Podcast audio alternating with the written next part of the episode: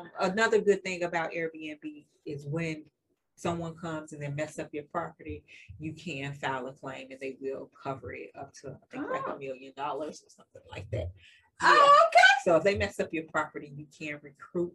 But Uh-huh. that's another thing about, um, because we did have a But guest. that take you time, that takes you out.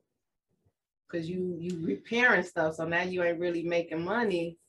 It kind Yeah, of slows you on- down on, on Yeah. some, depending on what the damage is, but Right, but they will, we could give you some type of.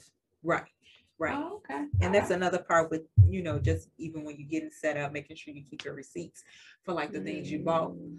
Because I did have to do a claim at one point in time and they wanted receipts. And I'm like, Ah, you want receipts for all this stuff? So, you know, you gotta go digs and, you know, just having all your paperwork in order, the things that you bought, how much it costs, how long you've been using it, just keeping a log of the things you have in use and how old they are.